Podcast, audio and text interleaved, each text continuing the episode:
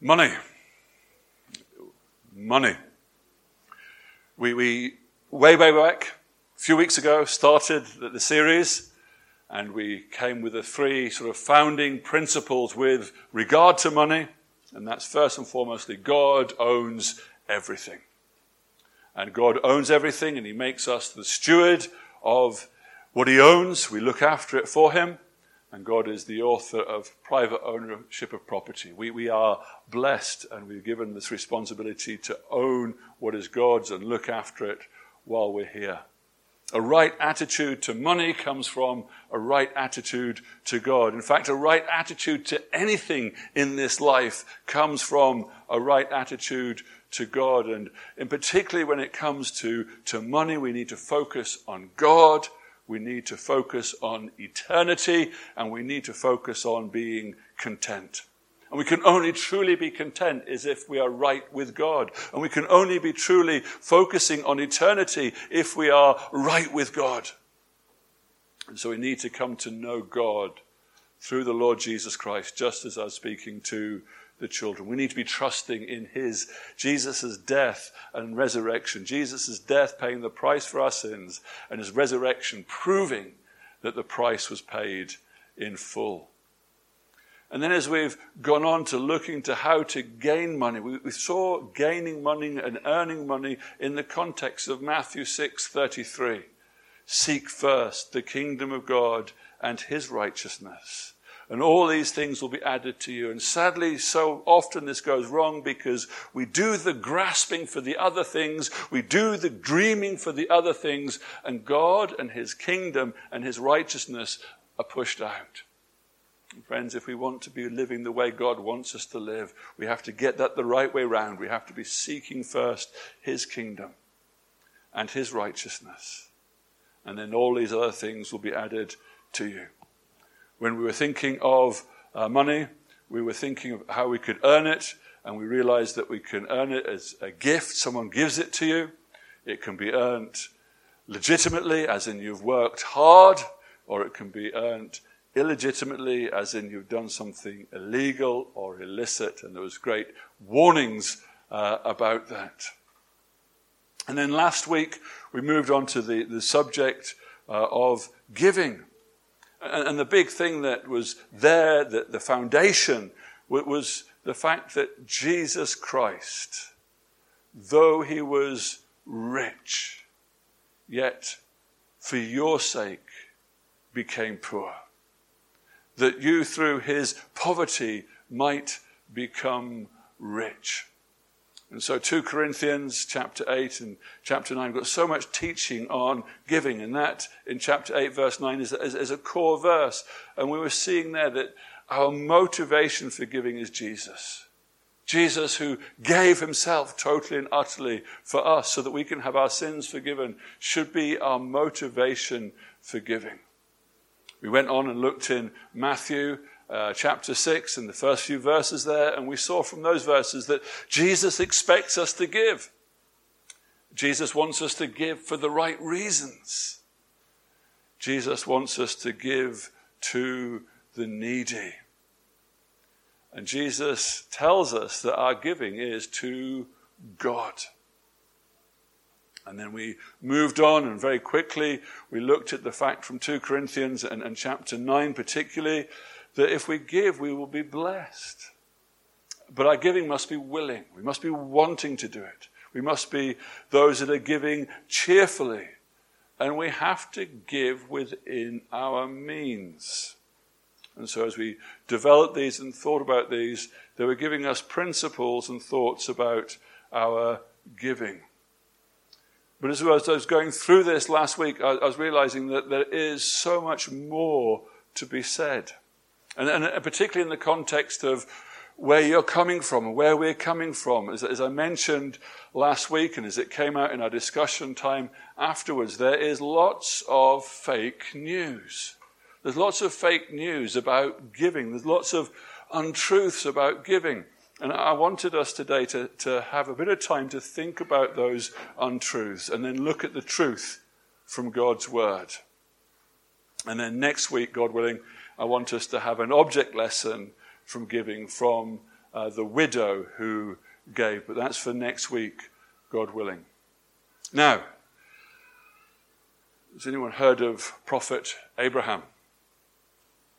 Not, not, not Prophet Abraham from 4,000, 6,000 years ago, depending on how you count, but Prophet Abraham from Nigeria. Just last month, Prophet Abraham was arrested. He was arrested for selling tickets to heaven. Prophet Abraham had had a word from God.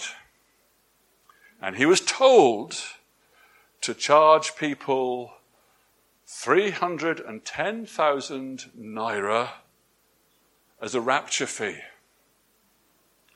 And if you pay the 10, 3,000 uh, and, and 10, no, 310,000 naira as a rapture fee, that was going to be your ticket to heaven.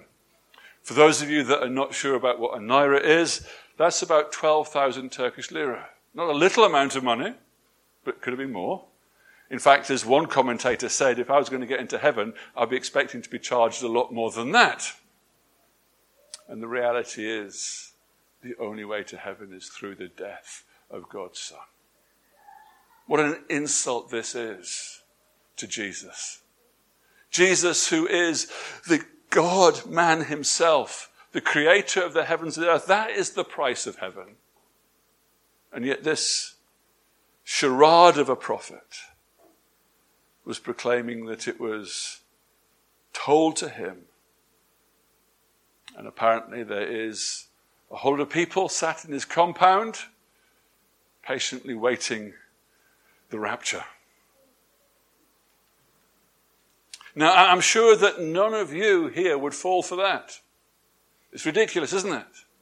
It's silly. But there are people falling from it. And there is so much fake news about giving. And, and there's so much untruths about giving. I want to address some of the main things that you may have heard. And what's most worrying about false teaching and fake news is so often it has some truth in it. Yeah? So there's, there's four terms that are being used now, right now, to encourage you to give. Tithes. All had a tithes, yeah?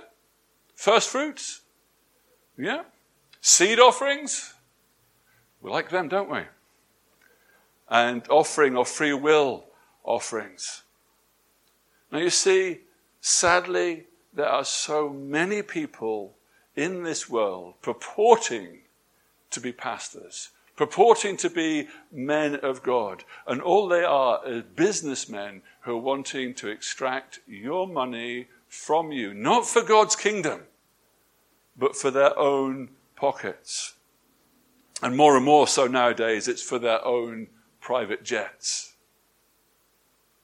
So I want us to look at this fake news. I want to take some of these uh, statements, these, these biblical terms that are being used to encourage people to give. And I just want to see them as they're being taught falsely first. So, everyone, you must be really, really, really clear on this. Uh, and I'll be mentioning these are false all the way through this because I don't want someone picking up Facebook, uh, listening for two minutes and thinking I'm saying something I'm not. Yeah? So this, this, is, this, is, this is fake news. This is false news. Tithing. Now, now tithing is, is in God's word, and we'll, we'll see that in a moment properly. And, and tithing is this idea of giving 10%, uh, Uh, and often, more often than not, you are told to give 10% of your gross income to the pastor or to the church. And, and so it then develops. And, and the idea is this a tithe ensures that God secures your wealth. Yes, a tithe ensures that God secures your wealth by rebuking the devourer. Have you heard that phrase before? Have you heard those ideas? That by giving your tithes, it's like an insurance policy. We, we, we pay our tithes to God, and then God will. I'm not sure who this devourer is. Perhaps it's inflation. Perhaps God's going to go around rebuking inflation. Perhaps it's the economy. I, I don't, but this is where people are at, yes? This is what's being taught. And I, and I certainly know that your money in your pocket often doesn't last as long as the month. It gets devoured, doesn't it? And, and whether this is by someone stealing it or something coming in, the idea is you give your tithe to the pastor, and then God will secure your income by rebuking the devourer. Underlining, health warning, that is false news. That's fake news. First fruits. First fruits work like this. If you get uh, an increase on your salary or your wage, you must give that first increase to the pastor or the church. So you were earning 10,000 liras a month, and you probably said, if only. You're earning, for the example, to make the maths easy, 10,000 Turkish lira a month. And your boss gets struck by lightning and comes to you and says, I would like to give you a pay rise. Because the only way they're going to give you a pay rise here is if they get struck by lightning, isn't it? And he graciously, lovingly says, Here is an extra 2,000 Turkish lira. And what do you have to do with that 2,000 Turkish lira, that first one you get? You have to bring it to the pastor. You have to bring it to the church. It is your first fruit. And, and why should you do that? Because if you do this, you'll secure lots of blessing. You'll secure future uh, and better work and better promotions and better pay increases. And, and, some churches have took this a little further and saying, well, actual fact, this last year has not been very good economically for us. No one's getting a pay rise. So what you have to do in that situation, January, your January pay is your first fruit. And some of you may have come from churches where that's happened. Some of you may be familiar with this. And so January comes and you have to bring all of January's pay and, and take it to the front and, and, and give it as your first fruit. And that's going to bless you for the whole of the year, isn't it? You do that and you, you give your first fruit and then God has got to bless you for the whole of the year. You've got to be financially stable for the whole of the year. It is fake news. The seed offering. The seed offering. If you want a breakthrough or a blessing, if you want to graduate with honors, if you want to get to America, if you want to find that husband or wife, or perhaps you've got that husband and wife in mind and you, you come with your seed and you, and you give it to the pastor, you give it to the man of God, and he takes it and he says, I will pray for you. Or maybe you don't even tell them, but you just put it in there and, and, you, and you write on this, the envelope what it's for. This is a seed for this. And, and this is often taught with the fact that the more you give, the more you'll get back. If you want to get to America, you need to give dollars. If you want to get to the UK, you need to give sterling. If you want to get to Nigeria, well, put naira in. And apparently, apparently, a seed offering is the quickest way of cancelling debt. So you've racked up some loans. How do you get rid of them? Boom, put it in the offering. Make it a seed. And, and this is what is being taught. And then offerings, just straight offerings, uh, free will offerings. This is similar to seed offerings. It has the same result. Uh, if you give this money to the church or the ministry you choose, uh, it will bless you. It will, it will help you. It, it will do great things for you. But you must remember that the free will offering cannot be your tithes. Yeah? It has to be over and above your tithes. You see, it, these things only work together because if you confuse these four, yeah, if you get these mixed up, you'll miss out on your blessing. Or if you don't give it correctly or, or generously enough, you lose out on your blessing. I'm beginning to wonder why we have these special clauses here of how we can lose our blessing. Uh, and if you give in all the other areas, yes, you, are very generous with your uh, giving to the free will, you're very generous in your seed, you're very generous in your first fruits, but if you don't give your tithe, then you lose all your other financial blessings because God could not rebuke the devourer for your sake. Now, maybe you've done it absolutely spot on. And, and, you've got it all right. Your tithe has been worked out to the last fraction. Your, your first fruits have been given abundantly. You've blessed many people with your free will offerings. It's all been done properly, and still you don't get the blessing. What's the problem then? The problem then is, my friends, you have sin in your life. And God will not bless you because there's sin in your life. And it's never, ever, ever, ever the fault of the man or the woman or the person or the institution that's asking you or telling you to do this. The small print is a get out of jail for free card. This is fake. And it's all well and good for me to say it is fake. But what I want to do now is I want to say, what does the Bible say about those four areas of giving? What does the Bible say? Because it doesn't matter what I say. It matters what God's Word says. And so we need to go back to God's Word. And I'm sure what I've just said, and I'm sure my saying that is fake, may have offended some people. Not here possibly, but certainly people would have heard that and be offended.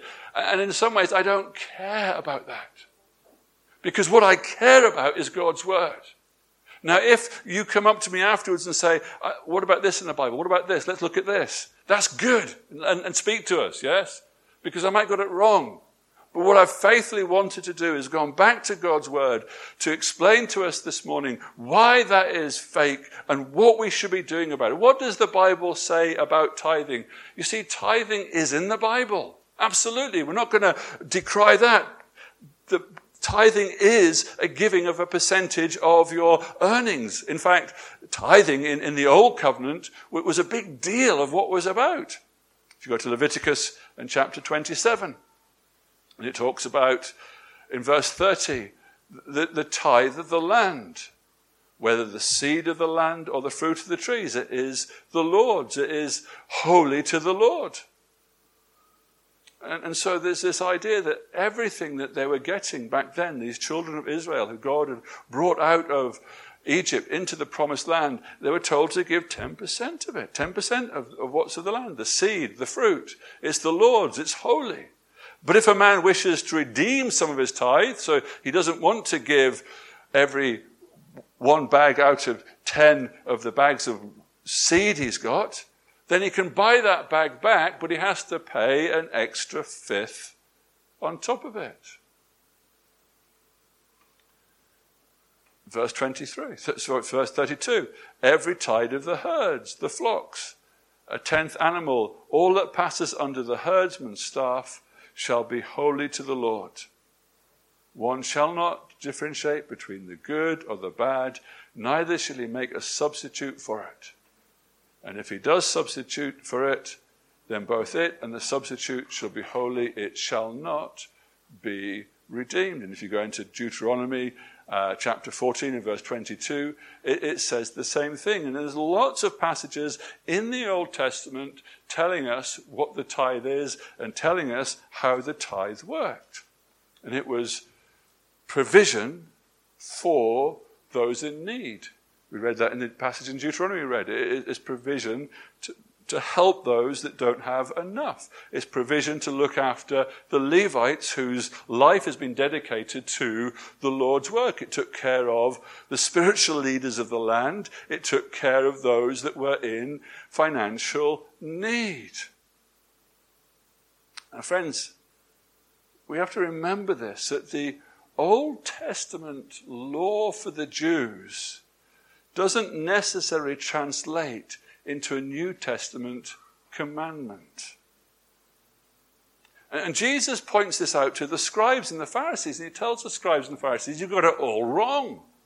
You see, the scribes and the Pharisees were concentrating on tithing.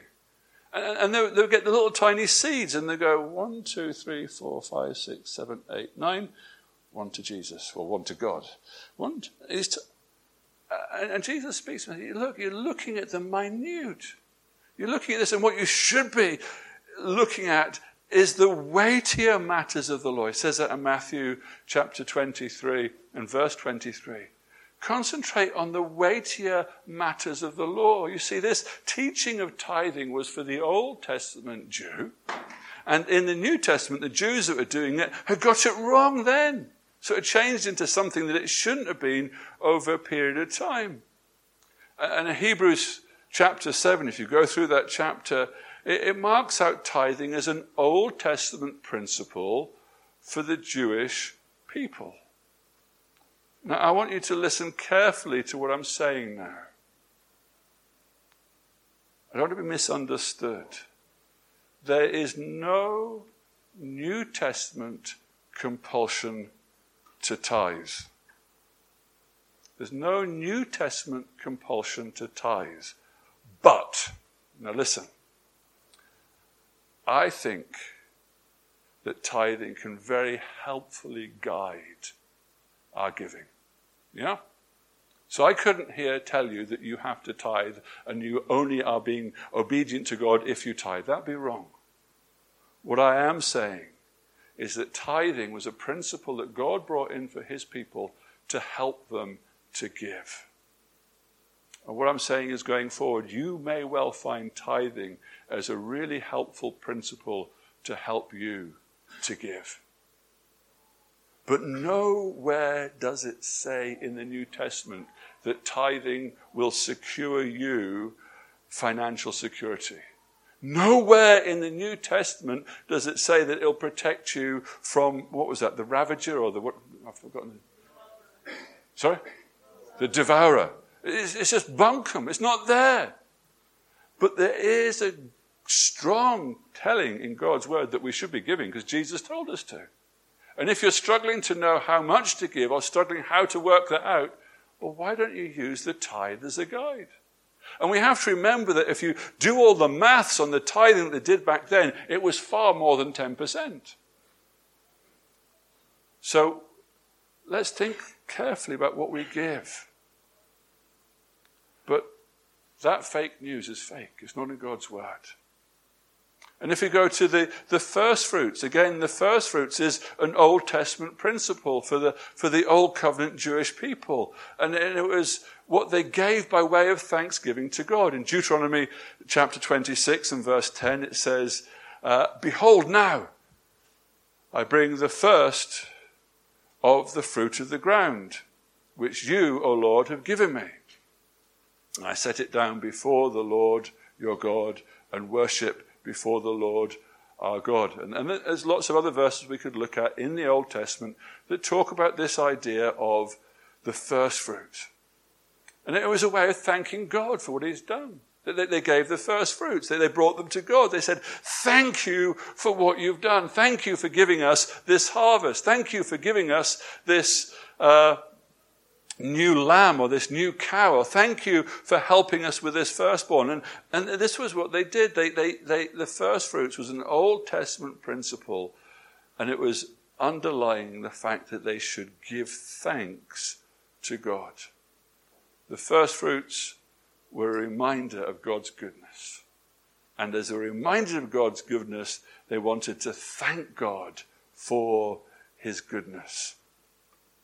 Now, nowhere in the New Testament does it really encourage to give first fruit offerings. I haven't found it. If you have, let me know. I'm, I'm, very willing to, to look at these verses if you bring them to me. But I think what we have to remember here, yes, is it's not about first fruits, but it's about thanksgiving. And, and there's nothing in the Old Testament to link first fruits to securing financial blessings. These securing financial blessings are things that have been added by people to sell the idea to you. That the idea of giving of our first fruits should be to show thankfulness. And so I don't think there's a compulsion now to give first fruits. I don't think there's a compulsion to give your January salary. I don't think there's a compulsion to give your pay rise. But what there is a compulsion to do is to be thankful to God. To be thankful to God for everything that He gives us He is a good God. He has blessed us with so much. And so, how can we practically show our thanksgiving? By our pocket. And we can give to the Lord. But there's no teaching of a compulsion here. There's no teaching that this is a formula to make things better or right for you. Friends, we should be thinking, what a great God. How kind He's been to me. Yeah. He's, he's, he's provided for me in this way. I want to show my thanks in some way. How can I do that? And, and, and we have to remember that uh, we, we may not have the ability to thank God with financial money. But you can give your time. You can give your gifts. You can thank God in so many ways. You can be a blessing to someone else by just encouraging them, sitting with them, putting yourself out. And so, the idea that a first fruit is something to get something back is wrong. But I think it would be good of us to think of the first fruit in the idea of thankfulness. Are we showing our thankfulness to the Lord? And in this day and age when money is so important, what better way of showing thankfulness to God by with what is of, of great value? I want to move on to the, the seed. Uh, the idea of the seed offering is taken from the New Testament. Uh, and in 2 Corinthians 8 and 9, Paul sets out some principles on, on giving to the church. And we just need to see a bit of context here. Because so often when we take God's word out of context, we can make it say pretty much whatever we want. And so the context here is there was a need in the church in Jerusalem. In Jerusalem, the church had financial pressures. They were going through a downturn. They were going through problems. Maybe they even had inflation. I don't know. But there was a real financial need, and there were poor believers uh, believers, needy believers in Jerusalem that needed help. And we can read about them in Romans 15 and in verse 25. Paul is talking and he says, At present, however, I'm going to Jerusalem to bring aid to the saints. For Macedonia and Achaia have been pleased to make some contribution for the poor among the saints at Jerusalem. And this links into this 2 Corinthians 8 and 9 because this is what's going on here. And Paul's involved with this. And Paul is speaking to the church in Corinth. And he's, he's encouraging them to, to help them to know how to give so that they can meet the need. Giving to meet a need.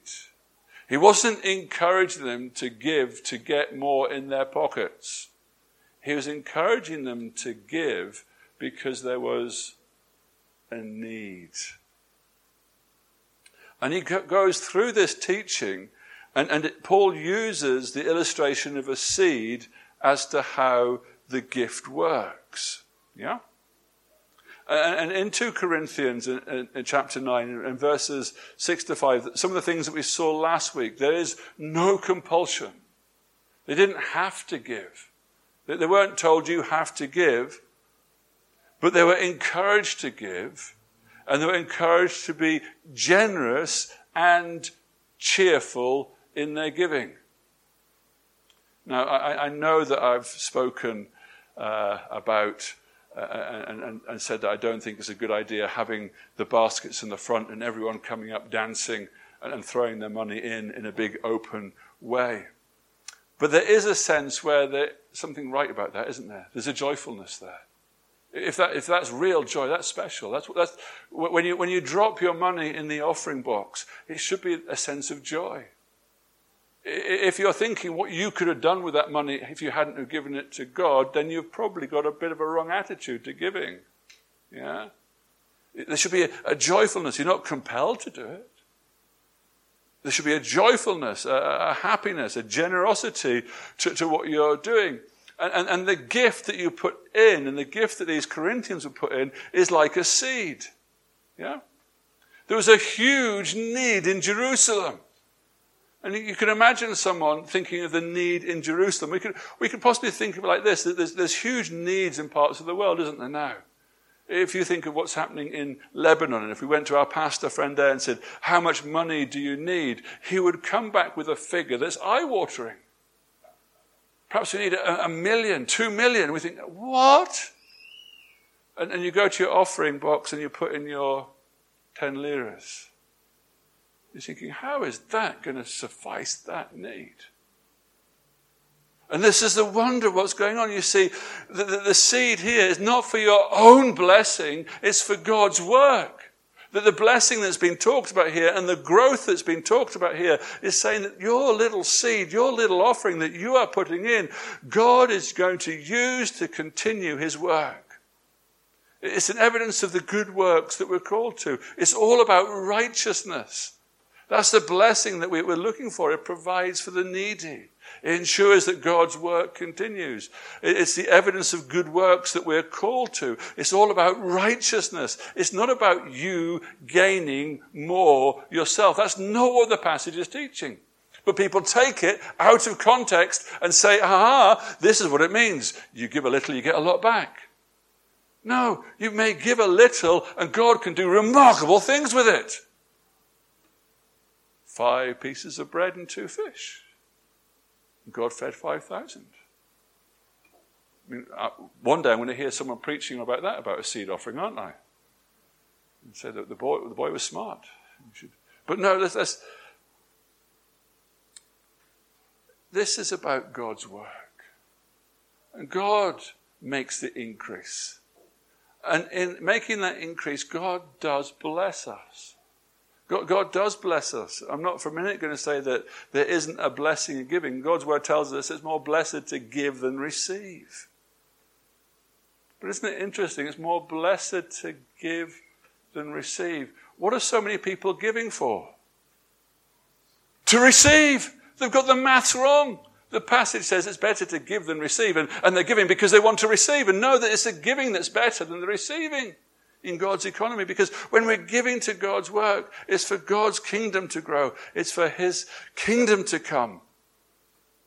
And I think Paul second guessed what was going on in these Corinthians' minds. They were told to be generous. And maybe you want to be generous. Maybe you, you've got a desire to give and you want to give and, and you think, well, how, how can I be generous? And, and 2 Corinthians 9:10 spells it out, spelling out to the Corinthians. He who supplies the seed to the sower, the bread for the food, will supply and multiply your seed for sowing and increasing the harvest of your righteousness. So the Corinthians are saying, How can we afford to be generous? And Paul's saying, God supplies the seed. God supplies that. And if you sow that seed, He will supply you with more seed so that you can do what with it? Put it in your pocket and get a big bank balance? No. So that you can give more. And the more that's given, the fruit gets bigger and God's kingdom goes on. And this isn't about your own personal bank balance erupting and exploding into masses of money. This is talking about God's kingdom. The, the growth here is about God's kingdom. His kingdom coming, His kingdom growing, more people being saved, poor people being looked after, the needy being taken care of. And so, yes, they're told to be generous so that they could have more to be generous with, so that God's righteous kingdom will grow and it will increase the harvest of your righteousness. Not the harvest of your bank account, not the harvest of your Bitcoin wallet, not the harvest of your promotions. It will richly increase the harvest of your righteousness. If you're generous in your giving for the right reason, God will take care of you. God will take care of you.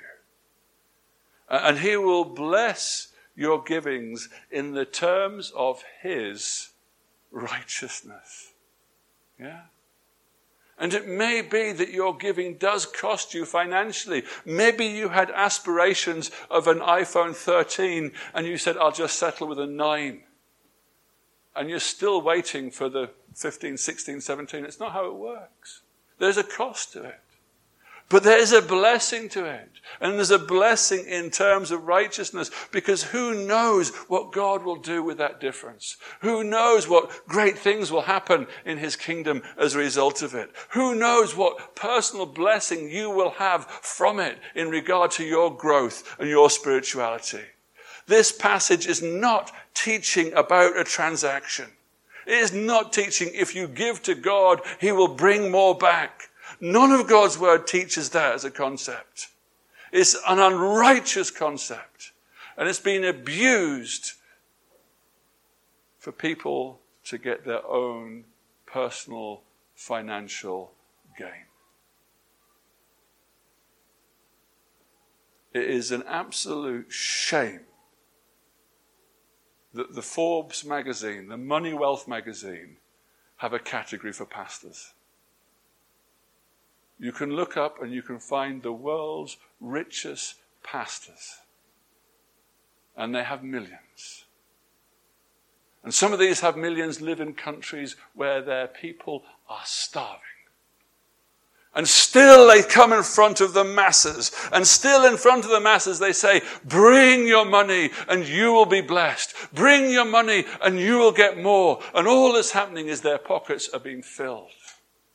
And the devil is laughing because that money is not being used for the kingdom.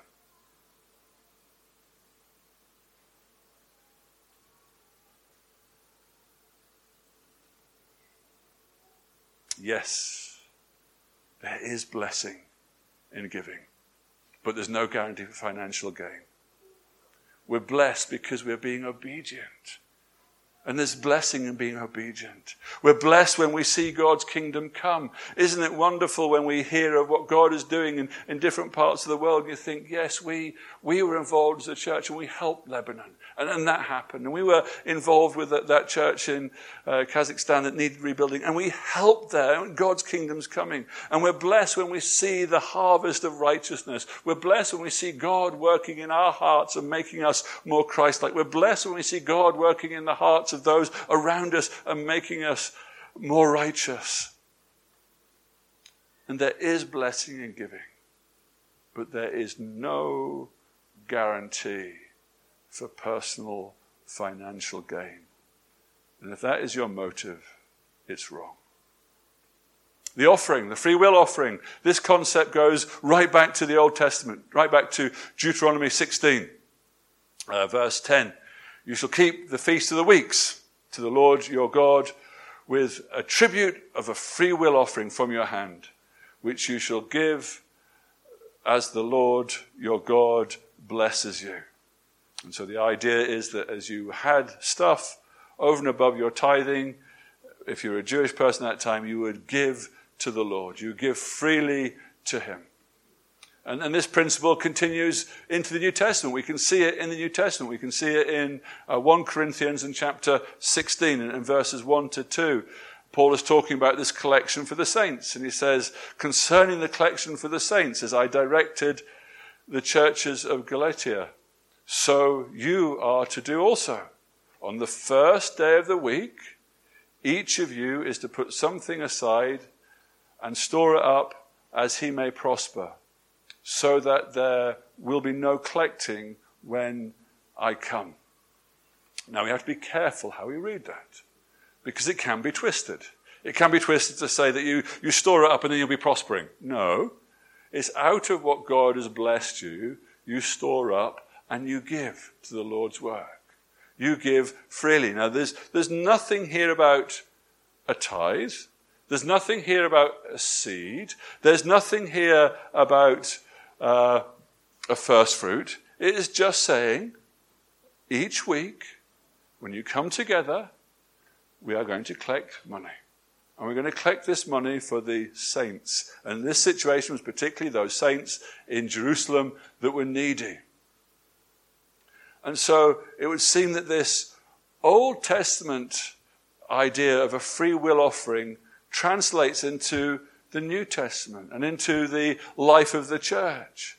And a feature of the early church was that on their Sunday meetings, Lord's Day by Lord's Day, that first day of the week, they would take a collection. They would take a collection. Money would be given. And it, how much? Freely. How much? Joyfully. How much? Generously. How much? And you go back on the list and you go around. But there's no compulsion here. And what wants to happen is for the people to be wanting to give it. And so, friends, I hope what we're seeing here is how those truths have been taken out of context and wrongly, and what should be going on. Yes, as we saw last week, we are to give. Jesus expects his disciples to give, but not as a transaction to get. He wants us to give out of our love, out of our motivation. And it was the first point from last week, wasn't it? That Jesus is our motivation for giving. Jesus should be our primary motivation for giving. And, and, and these chapters uh, 8 and 9 in 2 Corinthians, where we spent most of our time this morning, end with some amazing words. I remember Brother Edging as he read them last week, and he almost caught his breath. And it should catch our breath. Because as we get to this end of this passage on, on giving, and we get there, and it comes with these words Thanks be to God for his inexpressible gift. It's, it's, a breathtaking concept. His inexpressible gift. What is this inexpressible gift? Is it a financial breakthrough? Is it financial security? Is it mega riches? Is it getting your degree? What is this inexpressible gift? You see, the world looks to the world for what that could be, and we look beyond the world. We realize from this passage what this inexpressible gift from God is. Let's look at the, look at the context. Let's go back to the context. Let's go back to uh, verse 13. Verse 13, talking to these people. And, it says, Because of your submission flowing from your confession of the gospel of Christ and the generosity of your contribution for them and for all others, while they long for you and pray for you because of the surpassing grace of God upon you. The inexpressible gift is the gospel of Christ. The inexpressible gift is this surpassing grace of God which we have. This is the gift. This is what should be driving our giving is the fact that Christ came to this world to save us from our sins.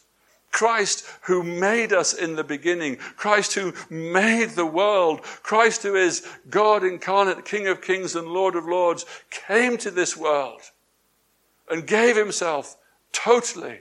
Although he were rich, he became poor. What an understatement. And he came and he was nailed to the cross.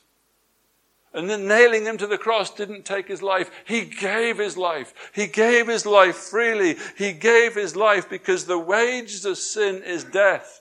And Christ didn't deserve to die, but we deserve to die. We deserve eternal death. We deserve God's wrath being poured out upon us. Yet Christ came and took God's wrath upon him for every one of your sins, those of you that are believing and trusting in him. He took it on the cross.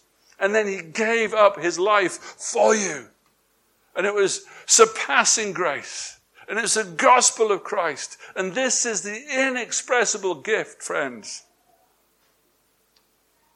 You see, our giving brings God glory because it's the fruit of our salvation. Let's just run that through. Our giving brings God glory because it's the fruit of his salvation. It is the fruit of this inexpressible gift. Verse 13 of this same chapter says, By approval of this service, they will glorify God.